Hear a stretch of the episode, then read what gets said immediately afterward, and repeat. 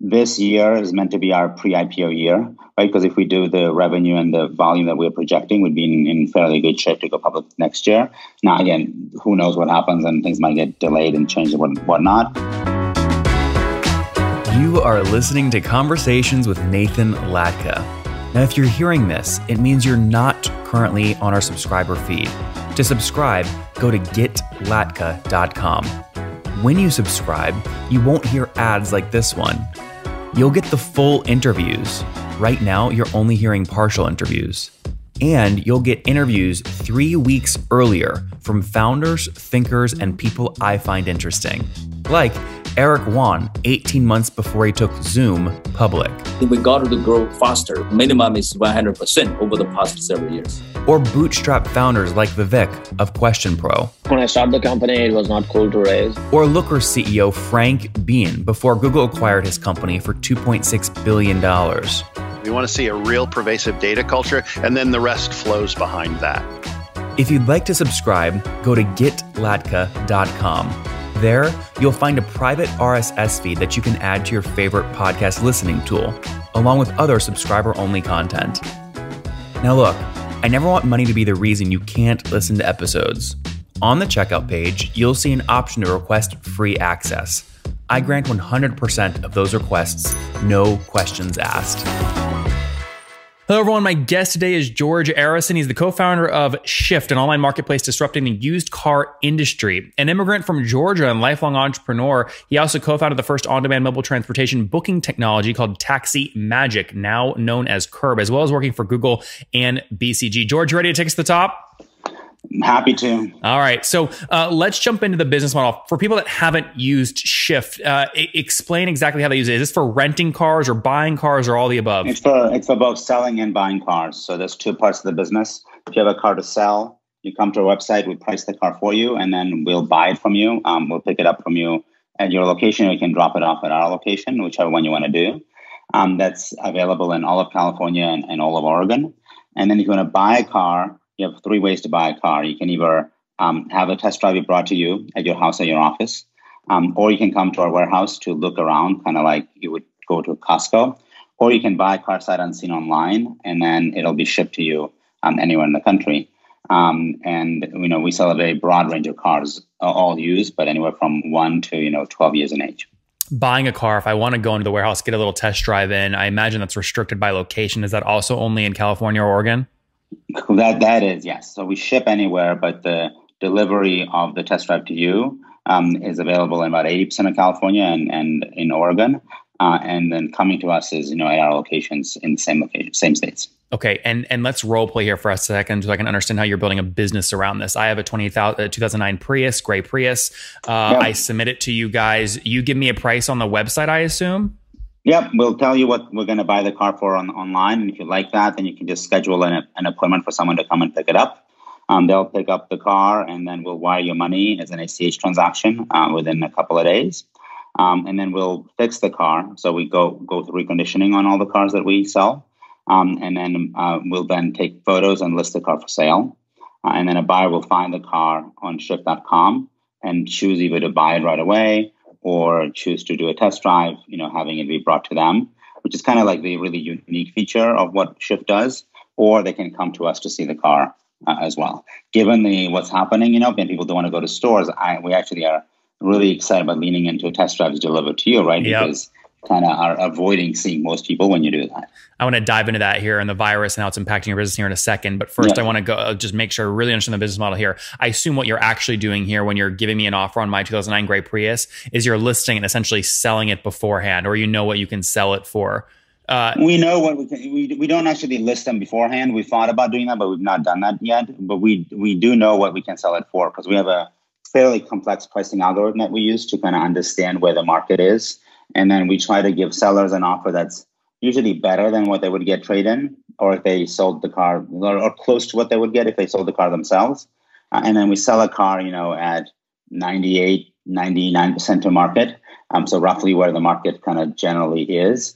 Um, and then make margins on the difference. Plus, we make money on you know financing, warranty, and other attached products that you can get when you buy a car. So it's very similar to what a dealership would do, except sell it as a little bit better and the buyer gets a way better experience because the test drive is brought to them yep. rather than them having to go to a store. You, I assume, in your uh, assumption cells that drive the margins you want to make, ignoring the upsells of financing and warranties. Uh, you have a, an assumption cell that to optimize for that. So if you were going to pay me, I'm going to make the math easy, ten thousand for my 2009 gray Prius, you know you can sell that for what on the other side?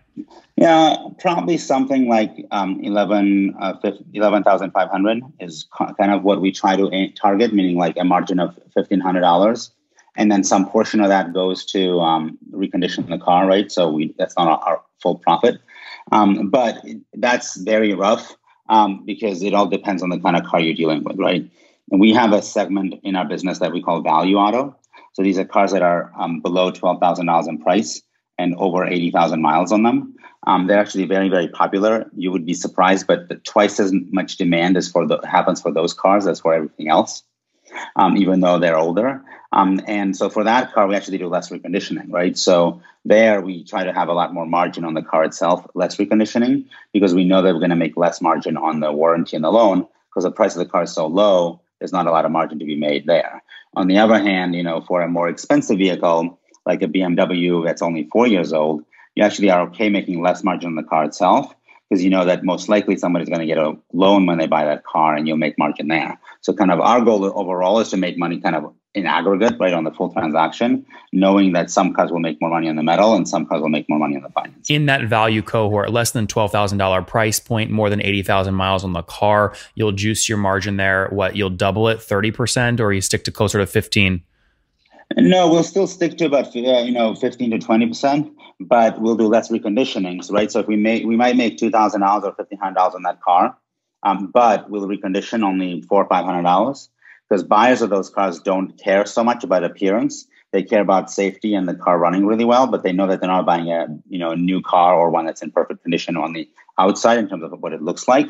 But they're getting a car for you know that's safe and good for ten thousand dollars, and oh, the car's brought to them for a test drive. So it's actually a really great experience in a world where you're buying a cheaper vehicle. Yep. And that that cohort for you, you, you I imagine you still finance. You just make less there because the the the aggregate amount Correct. is less. Yeah, we still finance, and you make less. Um, we, we still sell warranties as well, but obviously less people choose to buy a warranty. If you're buying a ten thousand dollar car, you might not worry about that so much.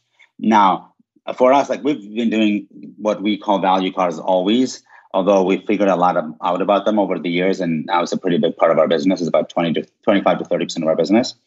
But in a world that we're headed to now, with you know economy heading into a recession, my guess is that cohort is going to become more and more in demand, right?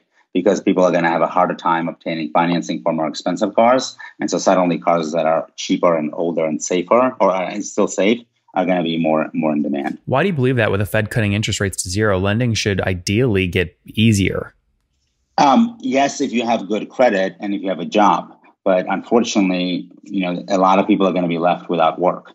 Um, and uh, my guess is that people are also going to try to avoid transportation uh, and avoid ride sharing, right? So my hunch is that demand for used cars over the next couple of quarters is going to jump um, because of everything that's kind of going on. It, very interesting. Okay, um, before we jump, so we're talking like pre-sale up to the sale. We understand your margins. Yeah. there's a whole other side of your business we'll get to in a second on the financing the warranty etc before we do that though put this all on a timeline for us. When did you launch the company? So shift's been around since 2014 we sold our first car in june of 2014 okay. Um, so we'll be about six years in sales since you know in, in a quarter or so. Take so tell the story here. 2015 how many car sales? Um I don't actually remember our numbers every year, but overall, we've grown roughly 30 to 50% every year we've been around. Okay. Um, and if you, if you take our CAGR in terms of volume, and we finished last year with um, 11,500 cars. Uh, 11,500 cars sold? Yeah. In, in, just in 2019 or hist- all historically? No, no, in just in 2019. We've serviced about 60,000 customers in the life of the company on both the sell side and the buy side. Okay, got it. So I could take 11,500 total cars sold in 2019, then just subtract 30% growth year over year kind of backtrack back to the beginning. Yeah, exactly. That's interesting. Okay, and then what's your, again, we have a lot of uncertainty right now. What's your target for 2020? What do you think you'll grow 11,500 um, to? We were hoping to do, you know, something like 16 to 17,000 cars this year. Um, now we'll see what happens, right? Like uh, some things are going to be positive and some things are going to be really negative. Um, really hard to tell. Like literally, the I was in a meeting just now planning on like what happens if the state tells us, hey, business can't exist at all for a month, like shut everything down. What do you do? Um, so there's just like it's, it's a Lost your audio, George. Uh, yeah. Now you're back. You're back. Uh, yeah. yeah. By the way, look, nobody knows, right? Even Wall Street analysts are saying this is the hardest quarter we've ever had to predict because you just have no freaking clue. So, with, I mean, Yep. what did take me in that meeting to the extent you can? I mean, how do you think about our plan for this? Well, I mean, it's so I think for a lot of tech companies, it's a lot easier to plan than for us because they just have like a very office based workforce, right? That either is coding or is selling. And so when people start talking about work from home, that's a lot easier to arrange. We have a much harder time with that because we actually have to be in, in the retail business as well. So we have like a two faceted workforce, and what happens on the retail side is very different, and it's a different type of uh, employee than typical Silicon Valley startup employee. Um, and, and you know, uh, unfortunately, they're the ones who are that type of an employee is the one that's hit the most in times like this in terms of kind of um, you know wages, et cetera, et cetera. So we just kind of we don't have any answers yet. We're just trying to figure out what's going to happen and what our options are at this point. That's what we're working on. We were still in business this weekend. We actually had a reasonably good weekend, um, better than I had expected that we'd have. Um, which is good. Um, now, again, like if a test drive is brought to you, you don't really actually come in contact with that many people, right? So um, it's the same as if you're ordering delivery for, for food, et cetera. So I think that piece is really positive. And then, of course, buy it now, you know, literally you buy a car sight unseen, you pay for it online or, uh, you know, through digital means, and then the car is delivered to you. That we're going to keep going no matter what because we might not be able to fulfill those orders right away if the you know things get shut down, but we'll be able to fulfill those orders later. And in a world where a lot of people are sitting at home and kind of have nothing to do, right? They're They shopping for are- cars online, right? yeah, well, and that's the other. So we have noticed a jump in our traffic to the website.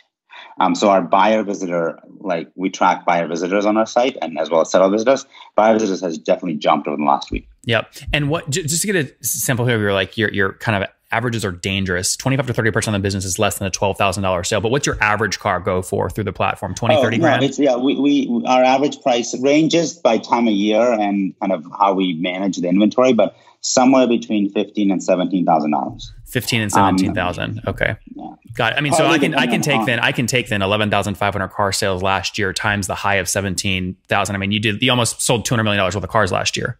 That's right. Yeah, I mean that's obviously impressive. How do you? How does that? I just don't know this industry stats. How does that compare to other car sales folks? Yeah, I mean, the way I tend to think about it is like Carvana, which is a public company. They've been public for about three years now. They got started out of a larger dealership chain, kind of as a digital play. Um, so they went public uh, in 2017. In 2016, they did um, about 17,000 cars uh, and about 300 million in revenue. So that kind of sets in context. Like this year is meant to be our pre-IPO year, right? Because if we do the revenue and the volume that we're projecting, we'd be in, in fairly good shape to go public next year. Now, again, who knows what happens, and things might get delayed and changed and whatnot. Um, our unit economics generally have been a lot stronger than theirs were um, prior to IPO. So we've also kind of never really pushed for crazy, crazy growth because there's a balance between how fast you can grow and, and the unit economics story. Um, you know, the industry as a whole is massive. 45 million used cars are going to be sold uh, in the U.S. this year. Um, yeah, it's about 750 um, billion dollars in used and another um, 600 billion in new. So the industry is really, really massive, but it's super fragmented. So the largest car seller that sells new, new and used sells about a million cars a year. Who's that? Um, I, I, AutoNation. Okay, got it. Um, so, um, so like, and then CarMax is a used car only seller, also does about 750,000 used, right? So the largest players have like sub 1% of the market overall between used and new. So it's a very, very fragmented, Fragmented. industry, unlike anything else uh, in the US. Yep. Um, and really kind of, you know, but in each kind of congressional district, dealerships are oftentimes a lot, some of the largest employers and some of the most profitable businesses. So it's this kind of give and take that there's a lot of political influence, um, obviously, that comes We with have five minutes left. Let's shift to the other part of your business, which is very interesting. Uh, you sell the car. you're potentially, you know, putting a loan out, there's financing, there's warranties. Yeah. Let's assume you sell me a $20,000 car. I have generally kind of okay to good credit. What's that what are yeah. those loan terms going to look like from you? So we work with banks to provide financing. We don't do financing on our own. Um, so we have, you know, almost a dozen banks on the back end, it's called, that are, providing financing. And what we do is we have technology that's unique in the industry, does not exist anywhere else, that allows you to submit your information to us all digitally. And then we actually able to pre-qualify you for, for a loan to understand what kind of loan you will qualify for and give you a sense of what your monthly payment on that loan is going to be, what the interest rate will be, et cetera. And you can kind of change that, right? So, okay, well, actually, I'm happy at paying a high interest rate, but I want lower down payment, or I want a high down payment, low interest rate, et cetera. You can kind of manage that yourself. George, why give that revenue to the banks? Why, why don't you do that yourself? raise more debt, do it yourself. Uh, I'll come back to that in a second. Just let me finish. And then we then, once we know that you want to buy, we'll go out to our banks and say, hey, which of these banks can finance this loan? And now we know enough about which banks finance what kind of loans to kind of go to the right banks. And then they come back with the actual loan product, which will generally match what we told you in, in advance. That's called pre-qualification. Customers actually love it. Since we launched it about six months ago, um, people who go through it are twice as likely to buy a car versus people who don't, which is really awesome. Um, when we started Shift, the plan always was to do what is called captive lending, where you actually finance the loans yourself, then go get debt and securitize and resell. Wait, sorry, George. Sorry, before you tell more of that story, on on when you give the loan to the bank, yeah. how do you make money on that? They pay you a referral fee or what? They, they, they pay you a fee for that. Yeah. Tied to what percent of the interest that they're making, or it varies by the bank, but you know it ranges from like 200 bucks on the very low end if you have really amazing credit and very low interest rate to like 700 800 bucks on so it's on a fixed it's just a fixed fee basically but, but, it's tied to the interest rate and it's tied to how big the loan is and say to, to the yeah, length of the loan etc I see. And of um, the of the eleven thousand five hundred total cars you sold last year, about what percent will actually do financing? Um, sixty five percent do financing. Wow. Okay. I mean, that's higher than I would have thought. So you're talking what seven thousand loans? Yeah. Yeah. So sixty five percent do financing, but that's actually low compared to a traditional dealer. Okay. At a traditional dealer, that number is closer to eighty percent. So we're still working on kind of being able to service every type of the customer that we get, right?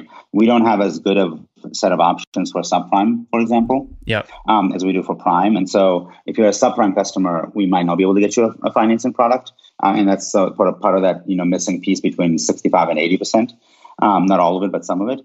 But you know, when I started Shift, no one believed that people would get a loan online, and obviously, you know, we've kind of shown that very much do, and people actually like that experience a lot because they're in control and they're not waiting in a dealership for four hours trying to get financing done. Okay, so take me back. You did part of your series. Yeah. Series D was seventy million in, in, debt, I think, or Series E was seventy million in debt. What are you using the debt for? You're not doing your own loans.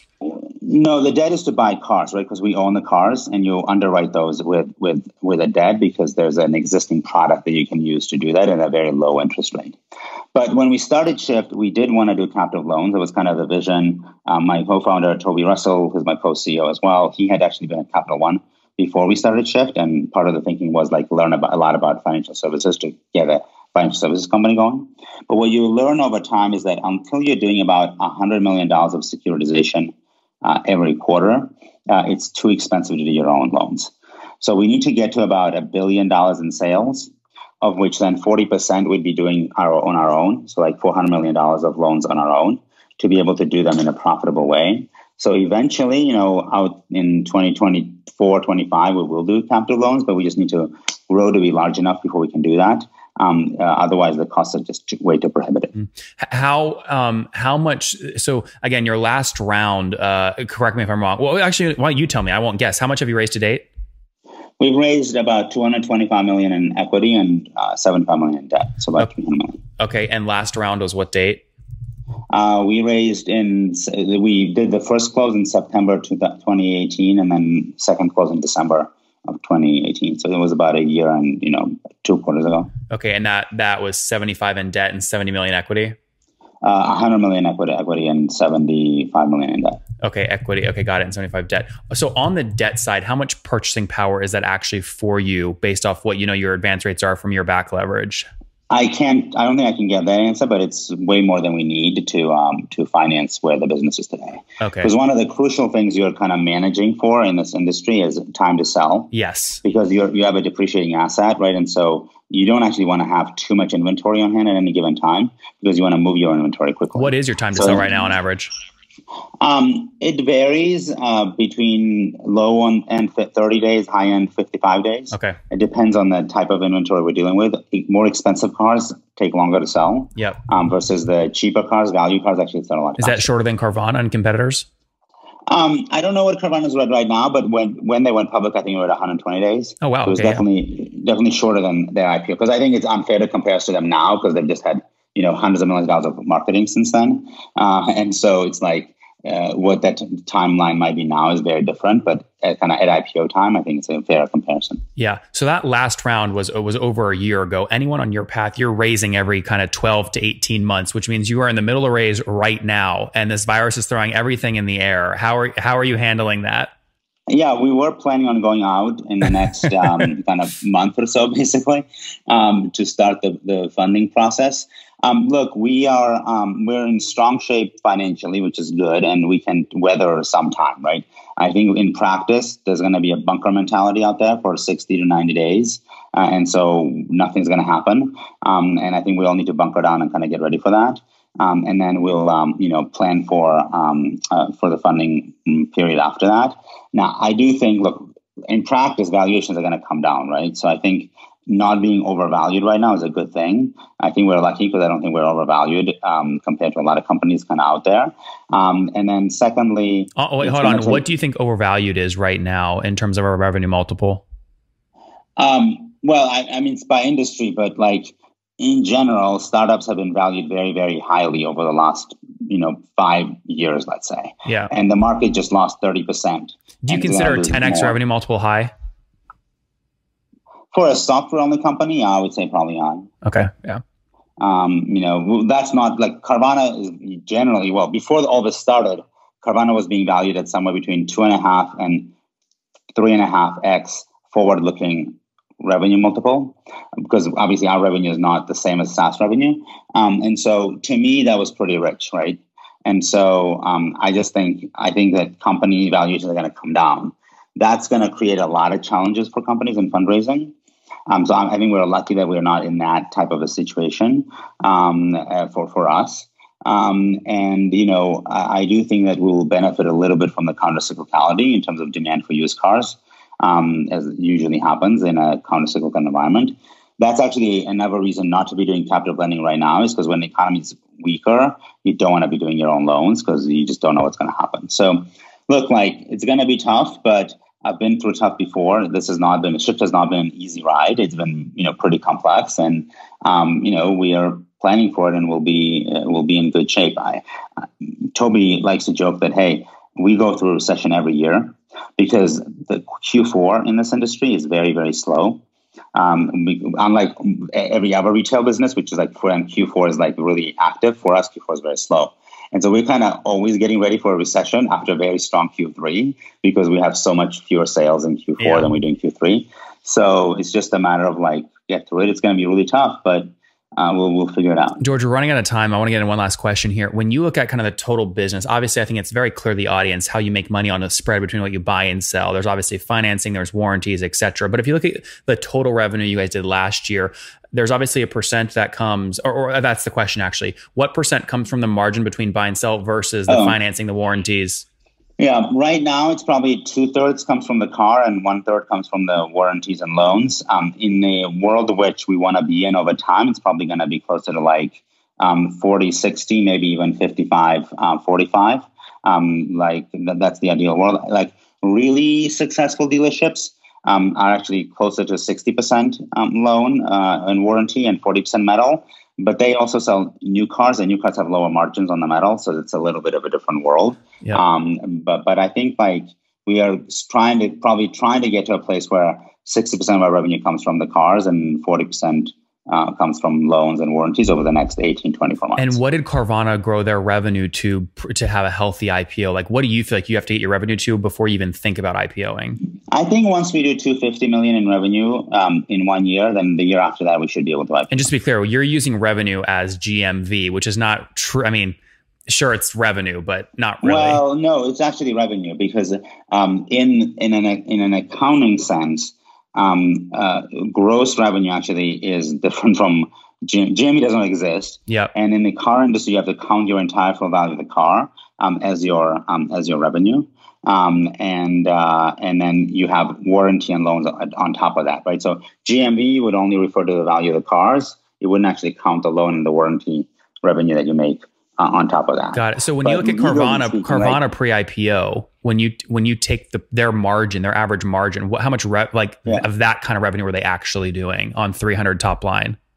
I don't actually know. I don't okay. remember. Okay. There is um uh there, in the auto industry there's a concept called gross profit, which is not exactly net revenue in the way that SaaS companies talk about. It's very different, but there is the number of gross profit, and I don't know what the gross profit is, but yes, people do track gross profit, um, obviously very closely as well, and you know, but even very very large companies are not at billions of gross profit. It's not possible. That's what well that's what i'm trying to back into. Like these SaaS CEOs interview doing three four five hundred million bucks in arr right? Yeah. they, they, wouldn't even think about ipo in, in today's world unless you've got at least 100 million bucks in arr i'm trying to like compare you to them which is probably a false comparison right? No it's a very it's a, it's a very different business. I think for us like Carvana is the proof point, right? Because they've done it before, uh, and so like they did it with 350 million the year before IPO of total revenue, yeah. kind of apples to apples to what, what I'm talking about. I actually don't think you have to be that high. I think what really matters is volume. Like once you're past 15,000 cars a year, I think it's credible to go out public at yeah. least based on what I'm hearing from investors, right? I've spent a lot of time with public market investors, and that's kind of their general sense. Yeah, I mean, look to wrap this up, right? If 11,500 total cars were sold last year at a $17,000 price on average, that's 200 million in what you're calling revenue. That's two yeah. thirds of your revenue, another one third on warranty. So call it 300 million in well, see, that's the thing is that one third warranty loans. That's not a percent of the two hundred million. That's probably yeah, a percent of your. That's yeah, but much lower. Yeah, no, yeah. We made we made probably like ten, maybe fifteen million in, in loan and warranty revenue last year. Yeah, yeah, yeah, yeah. So exactly. So then multiply that by two. So two hundred million, right, in in total revenue at a fifteen percent margin puts you at thirty million in revenue from buying and selling cars. Another fifteen on top of that in loan and warranty. So forty five million in kind of you know revenue under the total sale. You feel like though if you get up to fifteen thousand dollar volume and three hundred ish top line you'd be good to go to the public market. Yes, for this business, correct. For a yeah. SaaS business, I think it's a different. different very different. Yeah, very different. Well, listen, I've enjoyed the hell out of this. Let's wrap up with the famous five, George. Number one, favorite business book. Oh God, I don't think I, I don't really read business books. All right, number two, is there a CEO you're following or studying? Uh, well, I mean, I think right now probably Jeff Bezos and Elon Musk are the best founders, CEOs, and so those obviously I massively admire. Why doesn't Amazon crush you? Why don't they do this? Um, well, they don't. They've talked a lot about cars, and you can list new cars on them, but they don't sell them. Um, it's very hard to do, and so I actually would love, you know, for them to be more involved in this space versus the, what they are, but they've never really gone after it. If Jeff offers you three billion dollars to exit, do you sell? Um, I mean, I, I, would certainly consider it. I don't know if I'll sell or not. Not really just up to me, right? Good answer. Number three, what's your favorite online tool for building your business, George? Oh, I don't think I could function without LinkedIn. um, I say this a lot, actually. Like, I don't know how people founded companies before LinkedIn existed because I go to it like so often. And literally, you know, I pay what a thousand bucks for it a year. If they told me pay five thousand, I'd pay five thousand. It's like uh, I'm people being critical. All right, number four. Uh, how many hours of sleep you get every night? Um, I try to sleep for eight. I don't actually ever sleep for eight, but I always try to be in bed for close to eight. I probably sleep six and a half ish okay. on average. We just had kids um, in the last six months. So, so married? How, how, many kids? Uh, two. We just okay. had um, a son and a daughter in September. Um, and so I've had to move my schedule forward. I mean, I get up much earlier than I used to because uh, mornings are a great time to spend time with them. So it's been a, a big adjustment for me because I usually go to bed at like one and wake up at like you know eight eight eight thirty. But now like they're up at six, and so you have to go to bed like earlier and be kind of you know, up at six. Married, two kids. How old are you? Uh, I'm 42. 42. Last question. What's something you wish your 20 year old self knew? Oh, I wish I knew that software was going to be, um, or like software development was going to be so important to my life. I probably should have studied at least like a little bit of CS, um, kind of in college. That, that, that was a big kind of miss on my part that I, I didn't fully appreciate. I never thought I'd do anything in tech. It was like the last thing I ever thought about. I studied politics in college. I thought I was going to be in politics my whole life. Uh, but yeah, like I actually use a lot of what I learned in politics in, in building a business. I think there's so much similarity. But you know, it definitely is a detriment for me not to having some semblance of technical knowledge. Um, and that's a big miss. And I wish I had gained that earlier. Guys, there you have it. Shift an easy, very easy way to buy and sell cars in a no touch model. Launched in 2014, first car sold last year, 2019, 11,500 cars sold, average price 15 to $17,000. That's over 200 million or around $200 million in car sales, of which George has optimized to somewhere around a 15% margin there. So 30 million uh, they make on that. Then in addition to that, about uh, that's about two thirds of the revenue. The other one third comes from warranties and loans for about 45 million there as he bunkers down and prepares for whatever's going to come over the next couple months, uh, potentially an IPO maybe once this settles out. George, we're rooting for you, man. Thanks for taking us to the top. Thank you, and I hope everybody stays safe.